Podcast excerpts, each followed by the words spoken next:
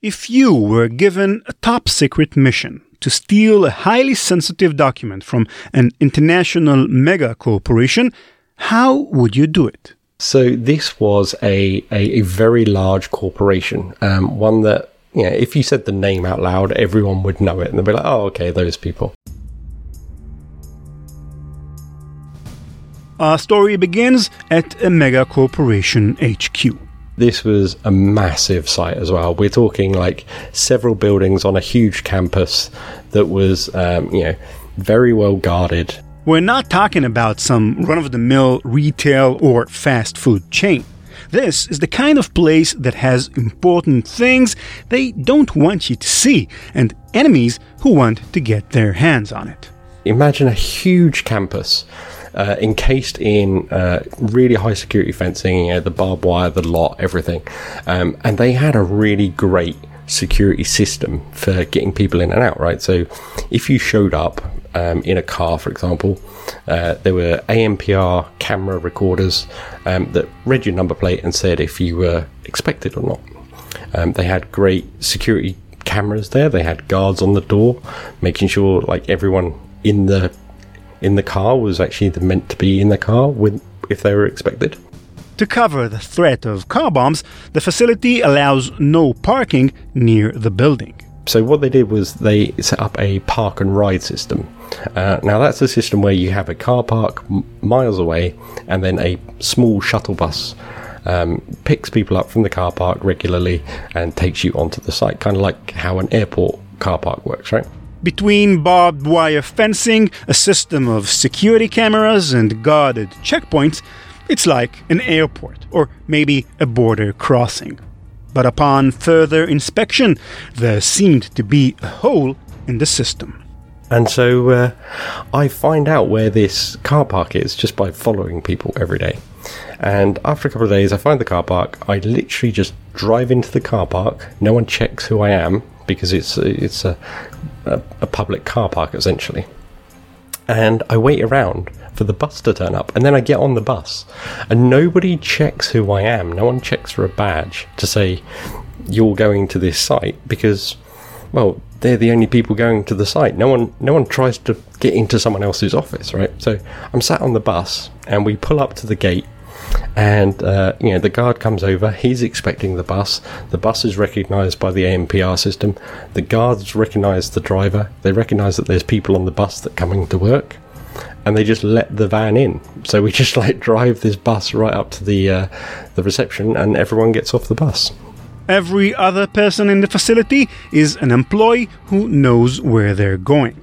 And, you know, isn't trying to steal sensitive company secrets. I was walking around the offices trying to work out, like, you know, where can I go? What's going to be valuable? And I thought, well, what about the, the sort of, you know, the, the main people there, the, the, the sort of the bosses of the building? So I located their offices, and um, thankfully the, the bosses were out. They were out for some meeting or something. Um, and there was a secretary um, outside their, their offices. And I thought, okay, I, I need to somehow get into their office, but I need to get past this uh, secretary. So I picked up a pad and pen- pencil from a, uh, a nearby desk, just took it off their desk and wandered over and was trying to act a little bit bumbly, like I was always like knocking stuff off uh, her desk and stuff as I was trying to talk to her and, and kind of be a little bit flirtatious, but also trying to ask her some questions that didn't really make sense about where the bosses were, et cetera. In the process of doing all of this and trying to distract her, I stole some stuff from her desk, right? So she had like a little pile of, of paperwork on her desk. So I actually stole that and, and thanked her for a time and, and wandered off. Maybe the secretary's papers would be a clue to where the really good stuff is. I went through the paperwork, thinking there might be something interesting in there.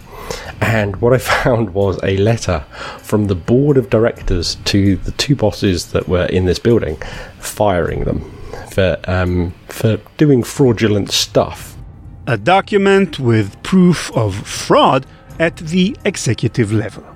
And that type of information would be incredibly valuable because, A, you could do like insider trading for share prices, et cetera, going down. You could use it for blackmail against the, the directors that didn't know that they were about to be fired.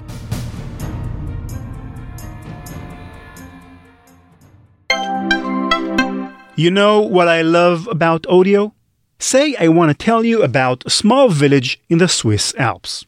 All I have to do is add a calm breeze, some cowbells and chickens clucking, maybe a singing voice in the distance, and voila, you're there in the Swiss Alps. That's the power of audio, imagination, the theater of the mind.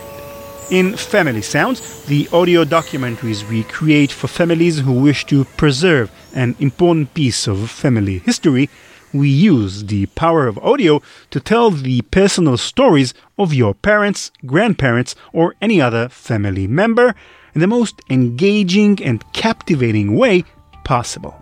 It's what we in P I Media do all day, every day with the podcasts we create. Visit Family Sounds dot co and learn more about what we do and how we do it. Family Sounds, a gift from our time to our future. Family Sounds dot co.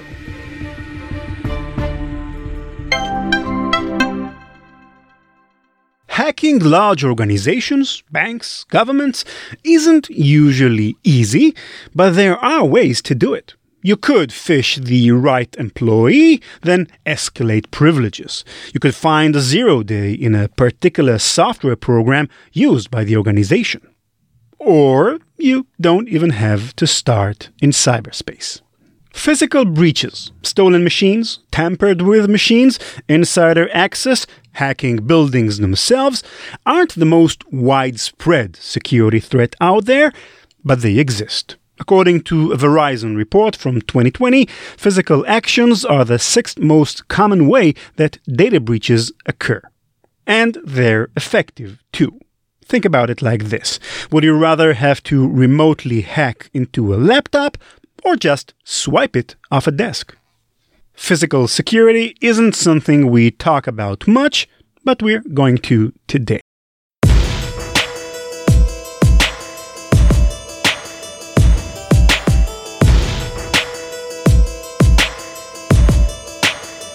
Hi, I'm Rael Levy. Welcome to Malicious Life in collaboration with Cybereason. In this episode, we're going to learn how to break into secure buildings or prevent others from doing it to you. My name is F C, aka Freaky Clown. I'm the co-founder and co-C E O of a cybersecurity company called Cygenta, based in the U K, but we work globally. Cygenta is not like other cybersecurity companies, and F C isn't like other hackers. His specialty is cyber physical security, breaking into buildings, red teaming for corporations, banks, and governments, but, you know, in real life. That makes his workflow a bit different. Like, for example, the first step in most major breaches is reconnaissance, exploring an organization's digital infrastructure and their employees to find where they're most exposed. F C's reckon involves actually going somewhere and probably bringing some binoculars. Is it like the movies where you're just sitting there in your car or sitting with a newspaper on a bench? Yeah, it is, it is um, sometimes more mind-numbingly boring than that. Sometimes it gets like really uh, cold.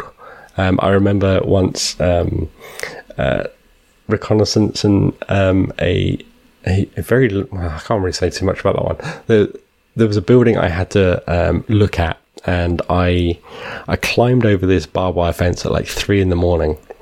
And I climbed through this, like, um, thorn bush, got completely shredded by it, like, I was bleeding everywhere.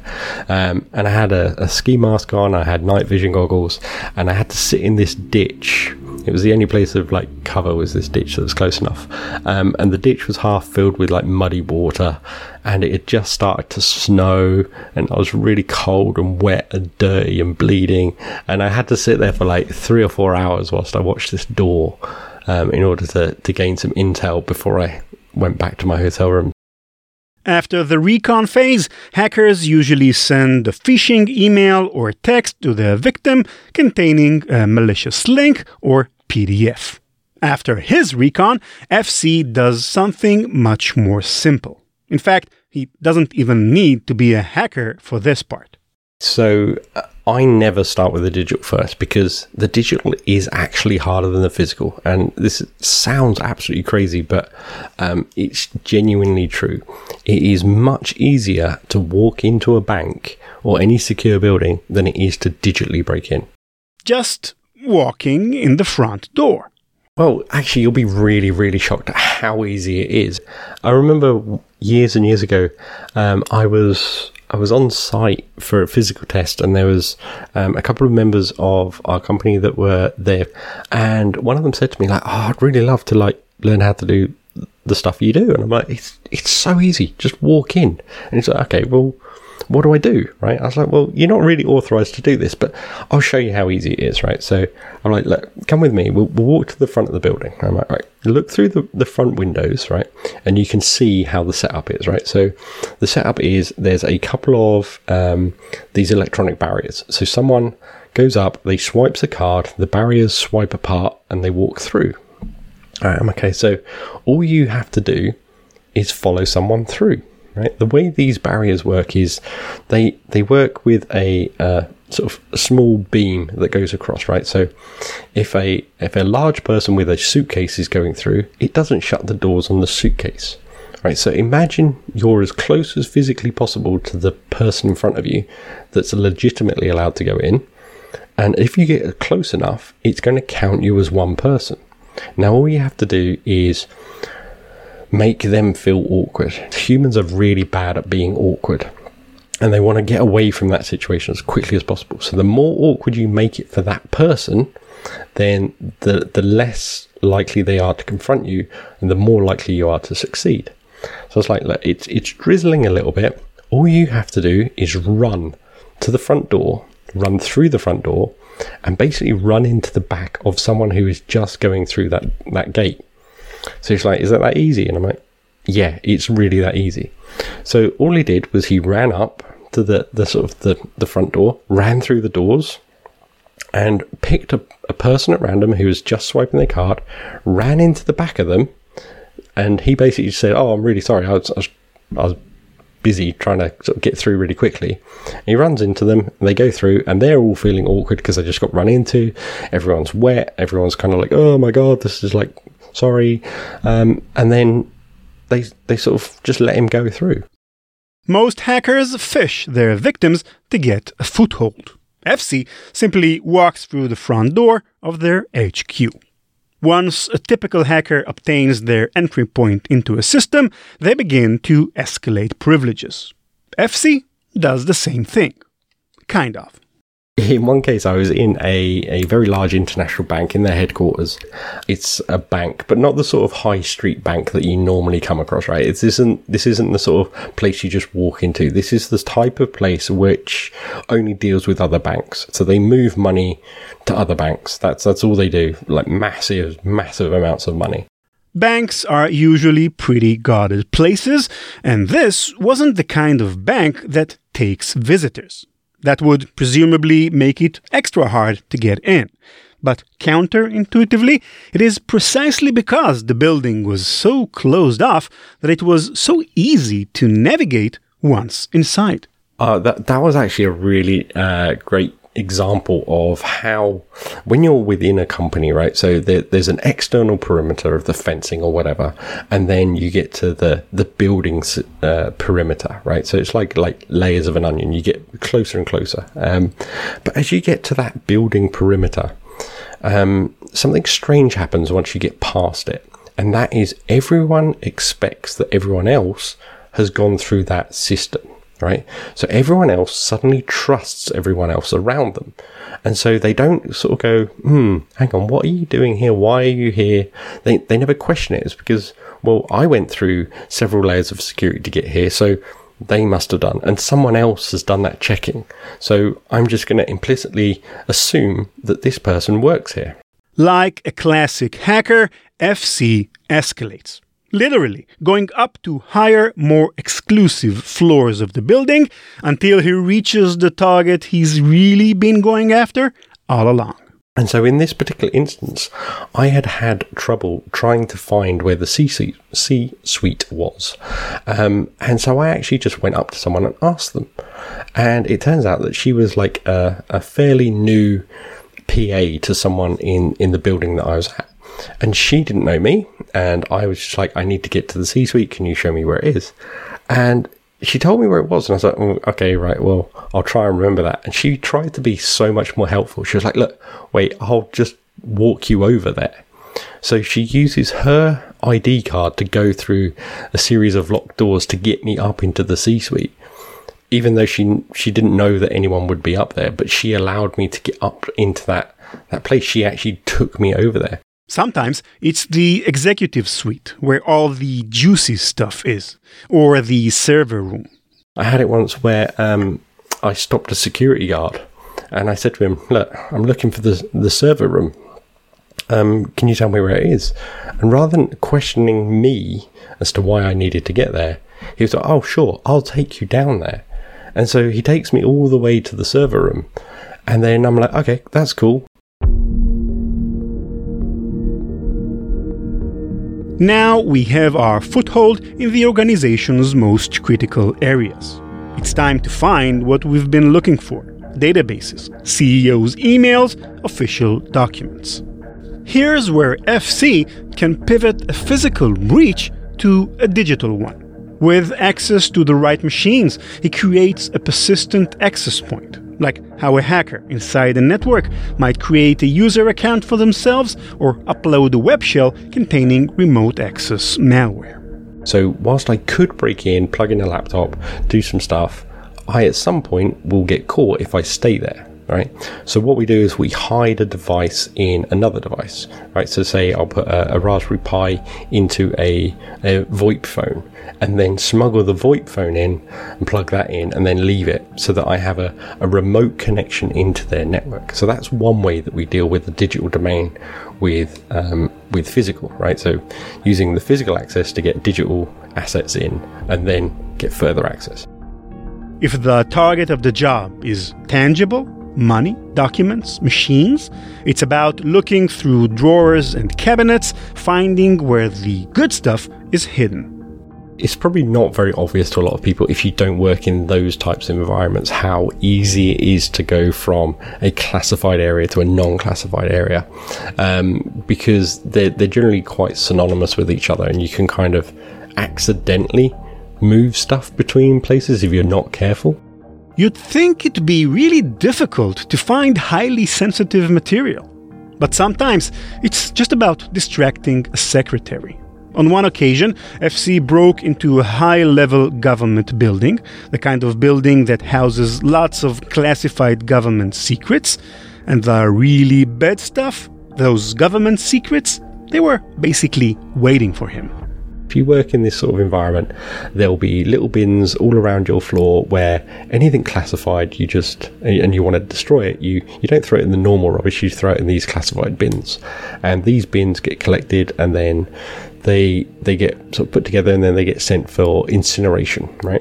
In the case of that particular building, um, the way it was laid out was kind of interesting. It wasn't multiple floors, it was a single level floor. Um, and they only had access to one loading bay. So within the loading bay, they had one area that was designated um, secure and one area that was designated not secure, which is very bizarre when you think about how these systems generally work. There were markers indicating where to load the trolleys with classified documents, but no physical mechanism separating these two areas or any kind of protection for the more sensitive side.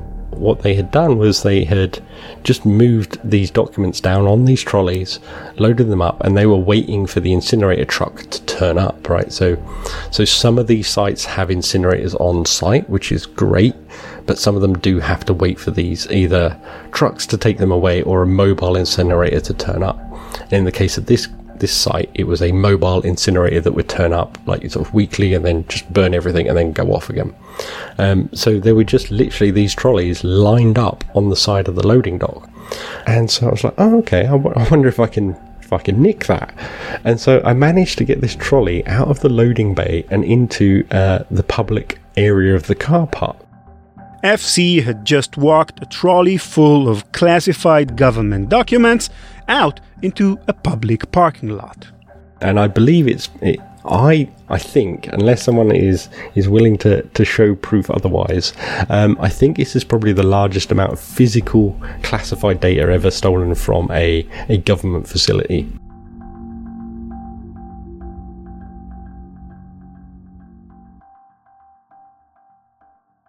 The breach has now been executed. Time to make our exit. To complete a digital hack is as easy as disconnecting or unplugging. Not for F C. It's counterintuitive, but... A lot of security systems in companies um, allow you to get in very easily, um, but getting out is a lot more difficult. Remember the bank that moves money for other banks? Being guided up to the executive office by that new P A? Once F C got what he wanted from the executive suite, he could have exited back the way he came. But what if somebody who didn't see him enter saw him exit? He was on a high floor and would have to pass lots of people on the way back down. One of them might think, hey, that's not somebody who belongs there. And so I open every single cupboard and door that I can to see, A, is it locked? Does it lead anywhere interesting? And can I utilize it as an escape route if I need to run away from security guards? Which does happen quite a lot. While searching the suite, he spotted a small, completely unassuming door. The kind of door where if you stepped in for a meeting and then left, you wouldn't have even registered in your brain. It wasn't so much hidden in uh, a bookshelf or anything like that. It was hidden in plain sight. It was just a very narrow door. It looked like a kind of janitor's cupboard, like a, a, a place you'd put the mops and the brooms and stuff. So it wasn't quite as wide as a normal door. It was just slightly, you know, sort of slightly thinner, but it didn't look like anything. So it was just hidden in plain sight. And people walk past these type of doors all the time. No signage or anything. It was the kind of door you simply wouldn't think to open. And I opened it up, and uh, there was a secret spiral staircase hidden in this cupboard. An actual hidden staircase in real life. And this was only known to the C E Os, or the executives rather, um, on that floor, because it was a way in and out of the building that none of the other employees could see them, so that they could come in, do their thing, and then leave without anyone sort of really interfering with them. And it actually went down into a secret car park um, for those C E Os to, to sort of, well, sorry, C E Os, the C-suite, to, to move in and out of the building whenever they wanted to. Imagine going to those kinds of lengths just to not have to share an elevator or a parking lot with your employees. Hm. After the job was through... I'm showing the client around who, who's part of the security team, right, that's brought us in. The, the C-suite don't know about this. And so I'm showing him around, and he's like, okay, well, we'll go up here. I'm like, yeah, I got in here, and I went to the, the, uh, the car park, and he's like, We we don't have a car park. What are you on about? And I'm like, no, you do. Like from the from the staircase. And he's like, what staircase? And I'm like, you're the security team, and you don't know about this staircase. This should definitely be on your radar. Um, so I took him to this staircase, and he was like, oh my god! Like, no wonder we can never find them when we need them. Like, they just disappear out of the building, and nobody seems to know where they are. I'm like, yeah, it's because they bugger off and go and play golf or whatever it is they do. If you're a defender fighting to protect your organization from cyber attackers, you must be successful ending attacks every single time. They only need to be successful once. Cybereason reverses the attacker's advantage. Our future-ready attack platform gives defenders the wisdom to uncover, understand, and piece together multiple threats, and the precision focus to end cyber attacks instantly. Cybereason ends cyber attacks from endpoints to everywhere. Physical security is hard. There aren't many people as practiced as F C is, but if one of them targets you, there's very little you can do to stop them. I've got a one hundred percent success rate with this over the last like almost thirty years now. Ultimately, there are two keys to preventing physical breaches. The first is to be proactive and think about the physical security of your facility before it becomes a problem. It's the same rule as digital security. Investing in some fancy software is useless unless you know how to really use it. People put in security measures into their building and they don't understand how they work, and so they actually make things worse, right? So let's take a couple of examples, right? So um, almost every building that I break into, and almost every building that, you know, some of your listeners will, will walk into in the next year or two will have what's known as a magnetic lock somewhere in them, right? So these are the locks that um, just use a metal plate and an electromagnet on the door. And when electricity runs through that magnetic uh, system, it becomes a magnet and sh- keeps the door shut, right? Almost everyone's in these. They're, they're on almost every building. Um, and almost every single building will have one that's installed incorrectly. And what I mean by incorrectly is the magnetic part will be exposed to where the attacker is coming from, so the outside. So if you install it incorrectly, all I have to do as an attacker or simulated attacker is either unbolt it or just cut the wires to the electricity. And it therefore becomes no longer a lock, it just becomes an open door. So people put these locks into place and they go, well, we've got extra security on this door, so we don't have to like put in a camera or whatever, a guard or whatever near it. So they think they're putting something in that's actually helping security, but they actually make it worse. The second key to physical security is even more important. The people who inhabit your building, the staff, need to be trained and attuned to the threats they might be leading right through the front door. I think you, you have to really differentiate between being a nice human being that wants to help everyone around them and help the company achieve the goals of whatever that company is trying to do, and security.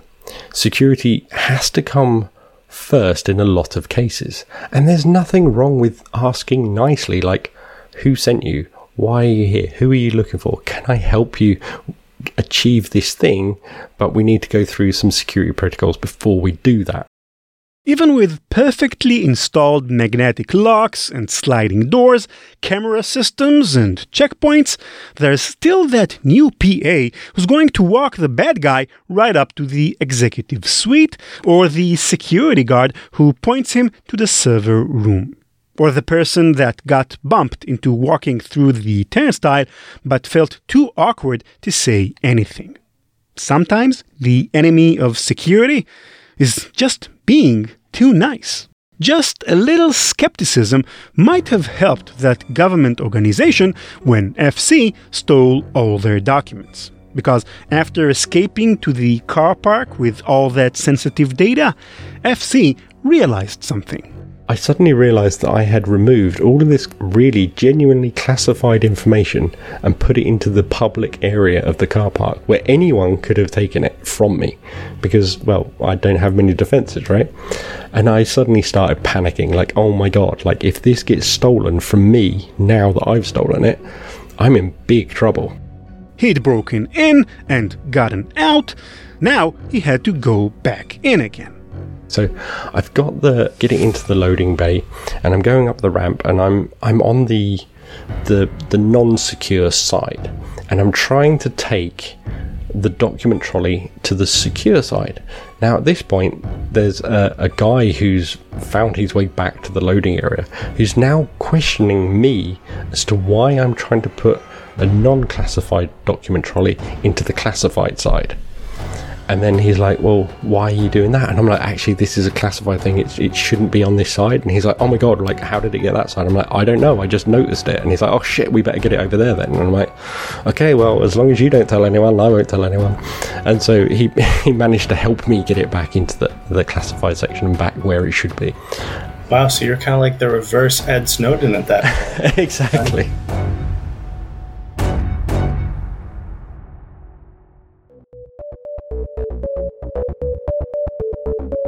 That's it for this episode. Thank you for listening.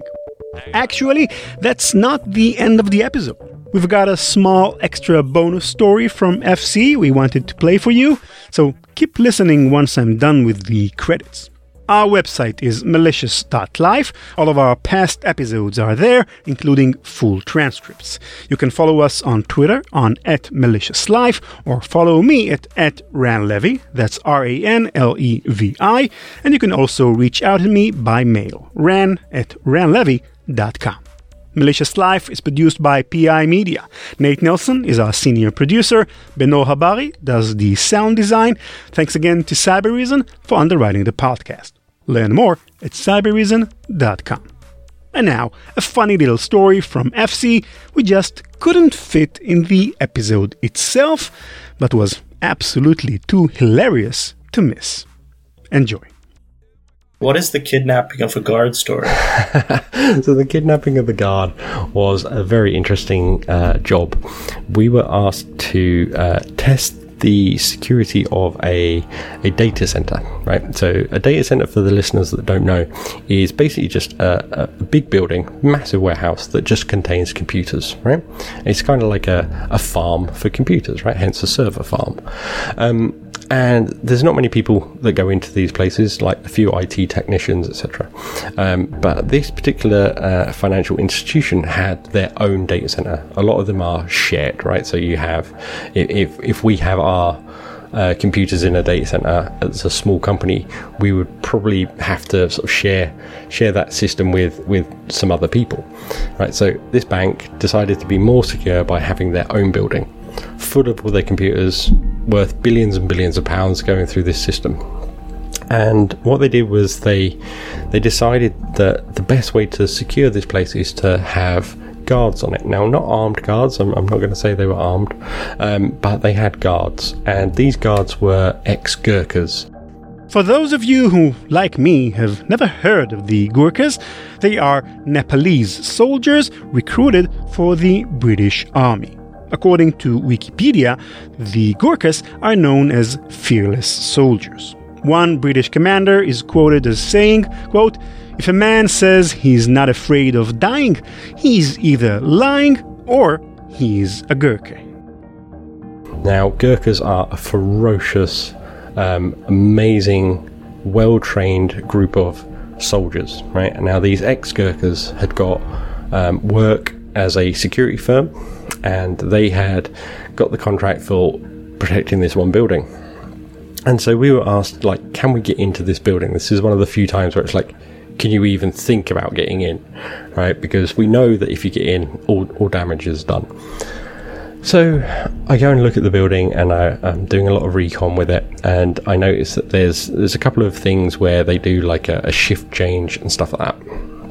And during the shift change, what they do is they they have the new shift come in, and the old shift, the new the new and the old shift both go into the building to do their handoff, and one guy is left outside, right? So just one guard to take to take care of, and this only has about like a ten fifteen minute window. And so uh, I hire a car. I sit outside this data center in a somewhat non-suspicious area, and I wait for the um, the last of the new um, squad to turn up. And as the gate is shutting, I floor my car, or the hire car rather, speed through the barrier, smash the wind mirror off, go through a hedge, uh, over some curbs, um, grab the guard who's um, who's been left outside, um, shove him into the car, handbrake turn around, and uh, sort of skid around the car park a little bit, and then back out through the barriers um, to a safe location where I can explain to the guard why he's just been kidnapped.